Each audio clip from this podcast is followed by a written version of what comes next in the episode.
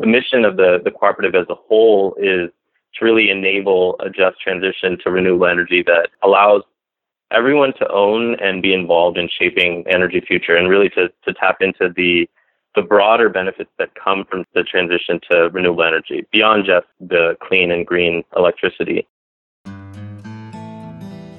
What if the panels for a community solar project could be on the home rooftop of one of its members?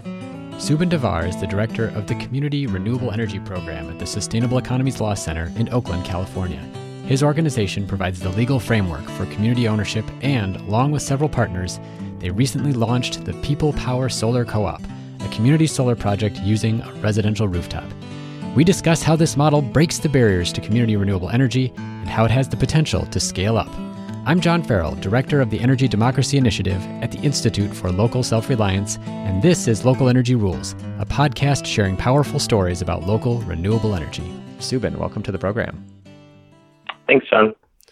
So, I am super excited about this. I'm a big fan of Sustainable Economies Law Center, especially Janelle's illustrations that she puts together in your newsletter.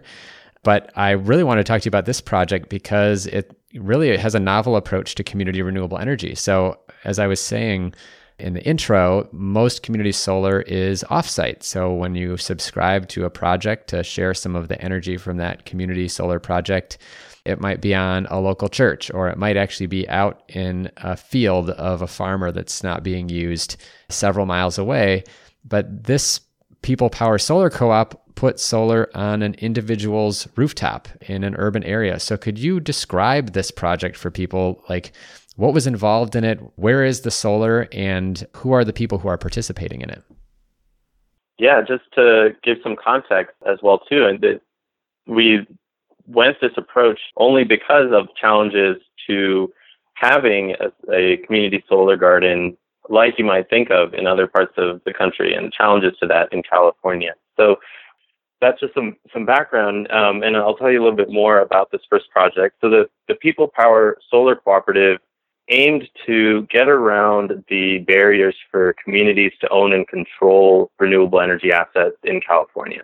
The policies make it difficult to have an economically viable shared solar garden in California. So what we did was launch a process of reaching out to community groups, community members who are interested in more community ownership and control of energy and started a process of looking for potential sites for a, a net metering based project that could then be owned by the larger community. So what we ended up finding was a well-known advocate in the labor justice and environmental and fights against fossil fuel movements in California, someone named Alora Jofu, who is known in the community and most recently helping to fight a coal terminal from coming to Oakland. And she was interested in offering up her roof to the community for the community to own solar panels on her roof. And so her house, actually a duplex, is the site of the first project. And the project itself was built, these solar panels were built and constructed by raising money through community memberships in the cooperative. And so we had about 50 community members buy membership shares of People Power Solar Cooperative and through those membership shares raised the funds necessary to, to build that first project. So I just have to ask one question in terms of the structure. So I, when I first read about this project being developed, loved to share it out on social media, pass it around. I also wrote back and said, Hey, can I subscribe as someone who lives in Minnesota but thinks this model is awesome? And I was told no. Unfortunately, it was only open to residents of California. So I know this probably gets in the yeah. weeds a little bit, but was hoping you could just talk about why couldn't somebody from somewhere else participate? Noting, of course, that it's exciting that we're talking about it being community based and maybe you didn't want people from Minnesota to be sort of be jumping into it, carpet bagging or something from a long way away. Well, it's it's a good question, and and it really it really hits the two main issues that really are at play with trying to build a community solar project wherever in any state. You're um, one of the two big legal and policy issues that you're going to navigate are what are the energy regulations for building a, a solar project, and then what are the financial regulations and securities regulations that you need to be aware of, and and so one of the the challenges for community ownership of projects is navigating securities regulations. And so what the project that we worked on, how it is structured to both work in the regulatory environment. So that first thing that I mentioned is there's no good shared solar policy. And so it's, you know, built like a net energy metering policy. So that's how we navigate that first issue. Um, but then the reason why it's limited to California residents is that California has certain policies, um, and, and various states have uh, policies like this that apply just to cooperatives. And so in California, there's a form of entity called a cooperative corporation. And so membership shares in a cooperative are exempt from the more onerous California state regulations. Um, and then to navigate federal regulations, it's also possible to ensure that your your project is limited to within one state, and that's one way to qualify for a intrastate uh, exemption for federal securities. And so that's that's sort of the short story of, of, of why it's structured that way. And for people who want a deeper dive on the security stuff, I'm just going to offer that we did, ILSR published a 2016 report called Beyond Sharing that looked at some of these issues. If you want kind of more of the 101 on what we're talking about with security stuff. But without having to go deeper into that here, I do want to ask about the net metering arrangement because what's interesting about this issue around compensation for community renewable energy and the offsite projects has been this long running debate about whether or not people could treat this as investment income or if it's some kind of income that's taxable or not. And sort of the compromise most community renewable energy projects make is saying to avoid any kind of issues around taxable income or, or things like that, they simply say, well, we'll get credits on the bill and bill credits have been agreed upon by the IRS to not count as income. But in this case, you're net metering it to a single customer. So, how do you share the financial benefits of this with the co op members? Yeah, so that that's a great question. And just to take a step back to why even trying to think about who benefits is really important. The mission of the, the cooperative as a whole is to really enable a just transition to renewable energy that allows everyone to own and be involved in shaping energy future and really to, to tap into the the broader benefits that come from the transition to renewable energy beyond just the clean and green electricity. So in this project, how we navigated expanding the benefits that this transition has. So what are the benefits of this one project? That's through the community having this ability to get dividends from their membership share in the project at the same time as the, the homeowner has a bill savings directly on their bill. And so the homeowner sees a savings now given the solar system that they have on their roof, but all the community members that own the cooperative also will get dividends on the membership shares, the investment that they've made into the cooperative. And so that's one way. But that's only one in a set of benefits that the community has really come together to see. And so another way that we've kind of described the cooperative is that it's a, a movement cooperative.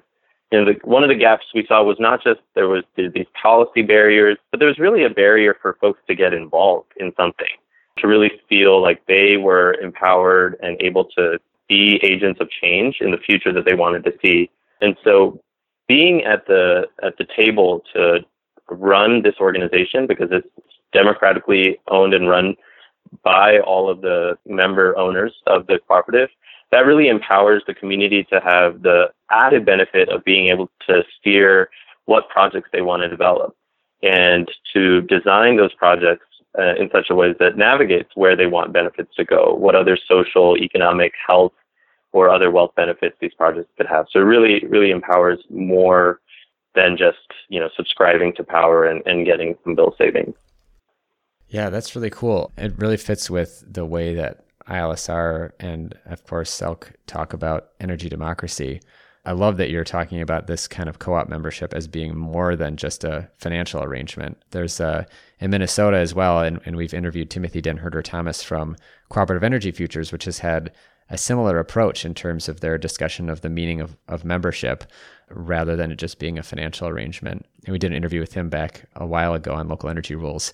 So, one other question I had I, of course, I'm a stickler for trying to figure out all of the nitty gritty details when these kinds of projects happen. Uh, was curious. So you you mentioned that you know all the co-op members came together to raise the money for the project to be built. Did it require any kind of subsidies? And, and for example, was it able to access the federal tax credit, which has been so important to so many solar energy projects?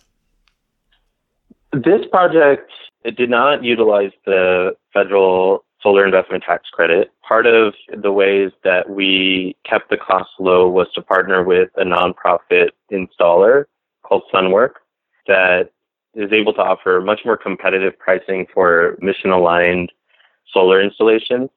And so that brought the cost down. And the, relatively, compared to what other projects we might build in the future, you know, this is a relatively small project. It was about a seven kilowatt capacity system. The the house is actually a duplex, and so it's a little bit larger than you know a single residential user's a system that would be sized for that.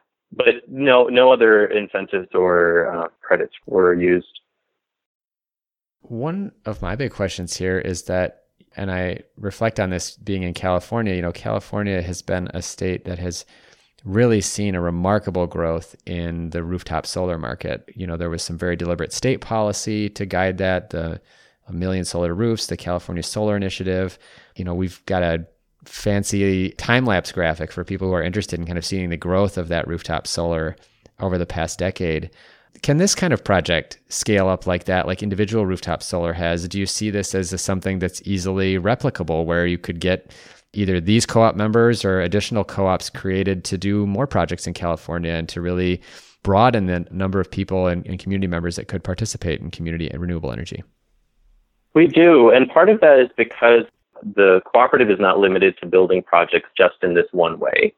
What it's really structured as is creating the umbrella and framework for communities to get involved and, and then be able to tap into a, an array of different energy regulations or programs that come online in California and to navigate each of those. And so it really just creates this community based, movement driven entity that can be involved in building those different projects. And so those could look like a number of small residential systems. But what we're what we're also aiming to do is to be able to, in the long term, serve the member owners of this cooperative itself. And so as California adopts programs that make it easier to build solar on multifamily affordable housing, for example, that that's coming online. And as it's exploring maybe improving community solar laws in the state, which are sort of in flux, its, its current policy um, isn't ideal for really promoting community solar projects, but they're experimenting with potentially better models that's targeting low income communities and communities that have higher pollution burdens. So this is a program that's called the Community Solar Green Tariff, and that might come in line. So there are these avenues for programs that could involve larger installations. So that could mean solar projects on community buildings. It could mean in the future ground mount larger systems. And the the other side of it, while in addition to this being a vehicle for community capital, it's also a vehicle for mission aligned investments, patient capital from for example, foundations that are looking to divest their funds from fossil fuel entities. How do they then move that into investments in really community based and equitable models for renewable energy? Um, and so this could be a model that taps into that, and that would really enable more scaling and replicability. Oh, that's cool. I, am curious in terms of if, you know, let's just say a foundation came to you and said, hey, we've got $10 million in our endowment that we want to invest you know we can do it at a relatively low rate of return because this is aligned to our mission where you know how we grant our money. How does that work? How does that mix in with the member dollars? Like what does that enable you to do differently? And how would those resources be invested differently from member dollars? Or would it be very similar. Would it would it just be sort of like the foundation is another co-op member who just happens to come to the table with a much larger investment so it's a good question. Without going into it in too much depth, and because it, it, it definitely takes a lot more exploring, and it's a pathway that we'll look into more as we scale. Um, but the, the short answer is that it's not the, it wouldn't be the exact same structure as uh, that funding would most likely come in as a separate financing vehicle where there were terms to ensure that it, it that it was non-extractive, that that it was patient capital, um, either through some form of loan or, or debt arrangement or some uh, or some other arrangement, but it, it wouldn't involve that entity then having a a stake in in driving the direction of the cooperative in the way that the community members do. We're going to take a short break. When we come back, I ask if this solar cooperative model can work in states outside California, how folks can learn more about this project, and what developments in energy democracy keep Subin hopeful in a warming world. Hey, thanks for listening to Local Energy Rules. If you've made it this far, you're obviously a fan, and we could use your help for just two minutes. As you've probably noticed, we don't have any corporate sponsors or ads for any of our podcasts. The reason is that our mission at ILSR is to reinvigorate democracy by decentralizing economic power. Instead, we rely on you, our listeners. Your donations not only underwrite this podcast, but also help us produce all of the research and resources that we make available on our website and all of the technical assistance we provide to grassroots organizations. Every year, ILSR's small staff helps hundreds of communities challenge monopoly power directly and rebuild their local economies. So please take a minute and go to ilsr.org and click on the donate button. And if making a donation isn't something you can do, please consider helping us in other ways. You can help other folks find this podcast by telling them about it or by giving it a review on iTunes, Stitcher, or wherever you get your podcasts.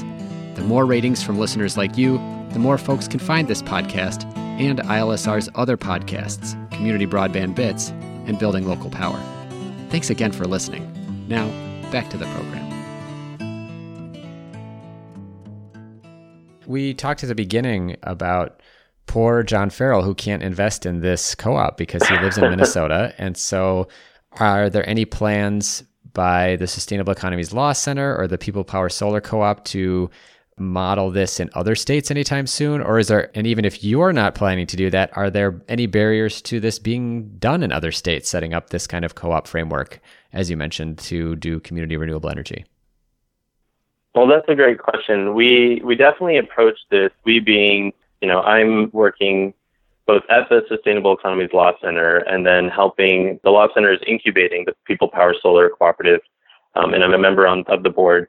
But the Law Center's interest is to really create a model that, that could be shared and learned from in other states. And so we're, we're actually being very deliberate about creating the documents in a very user friendly way. They are geared to apply specifically to California for now and based on an analysis of the policy and legal framework.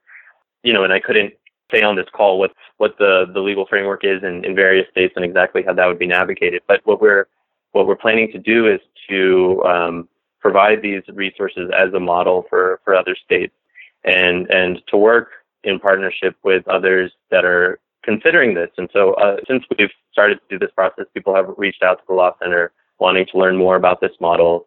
And, you know, and we can be a helpful resource for legal information to kind of explore what are the, the laws that are at play in, in your state and and there are similar structures, even though the laws are different, there's similar sort of issues that one will have to navigate. Like I mentioned, those two main areas of navigating what the regulations are and what the securities laws are.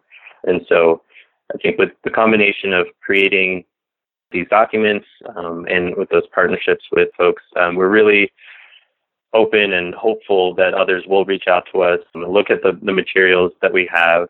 Actually, on our website, we've posted the cartoon version of our bylaws, which I think folks will find very useful. So they're at peoplepowersolar.org slash documents, and you can see the the bylaws, which don't look like your typical legalese, uh, but it is a formal governing document, but it, it's easier to follow.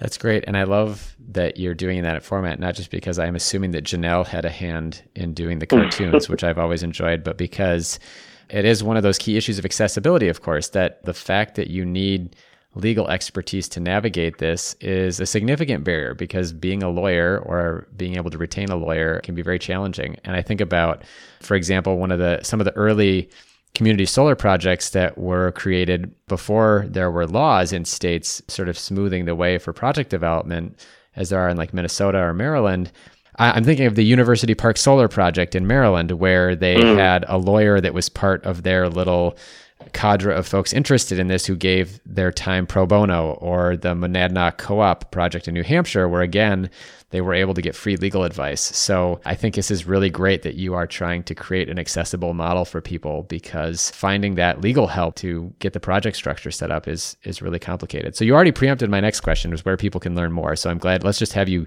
give that again, uh, and then I have just one last question for you. Sure. Yes, I'll point out both the People Power website is peoplepowersolar.org, and you can go there. You can also more learn more about the Sustainable Economies Law Center's energy program at theselc.org. So the word the S-E-L-C dot O-R-G slash energy. And know, I want to make a point also related to what you raised, which I think is is great in terms of the accessibility of information. One of the foundational commitments that are in our bylaws is a commitment to just transition that focuses on two key values a commitment to democracy and self determination, as well as centering frontline communities. And so, creating a structure and creating uh, documents and a model that really allows people to take action themselves, to self organize, that really allows more access to marginalized communities is core and important to this model. And, and I feel very strongly that it's important to expanding equitable approaches to renewable energy in every state. So, Subin, I just want to say thanks again for detailing this project. I want to leave people with hopefully a good answer to this question, which is Is there something that you have read about in the news recently, been following in the news recently about energy democracy, whether it's a particular kind of project or a movement you've heard about or legislation, something out there that is keeping you hopeful about our ability to approach climate with equity and justice in our minds? That's a great question. I, you know, it may not sound that new or novel, but if, if folks aren't aware of how much of a youth driven effort is behind the organization, the Sunrise Movement, that is something that has really given me a lot of hope over the last several months.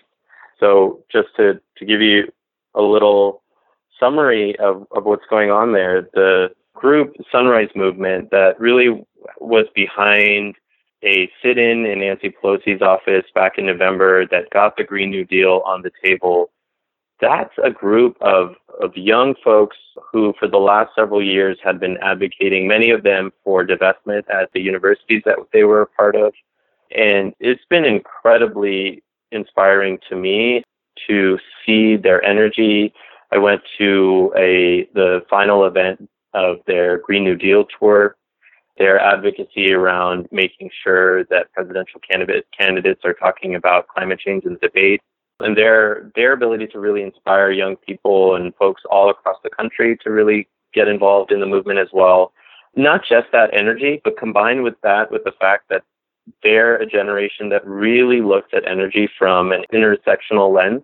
So they haven't modeled out let's let's address energy in, in such a way that's just about decarbonizing as fast as we can. Rather, instead, they're considering this from a perspective of, well, there's an interplay of different social, economic issues that play in terms of the harms that folks have seen from the current energy economy and the benefits that they might see in the future. And then they're approaching it that way. So I'd say that's really what has been giving me hope to see that passion and energy. Well, Subin, thank you again for sharing that moment of inspiration and also for your work inspiring others by helping to create this framework for cooperatively owned community solar. Thank you very much for having me. This is John Farrell, Director of ILSR's Energy Democracy Initiative. I was speaking with Subin Devar, Director of the Community Renewable Energy Program at the Sustainable Economies Law Center in Oakland, California, about their new People Power Solar Cooperative. For more on busting the barriers to community renewable energy, check out ILSR's 2016 report titled Beyond Sharing. You can also hear another podcast about a community solar cooperative in episode 57 with Timothy Denherder Thomas of Cooperative Energy Futures in Minneapolis. While you're at our website reviewing these other resources, you can also find more than 90 past episodes of the Local Energy Rules podcast. Until next time, keep your energy local, and thanks for listening.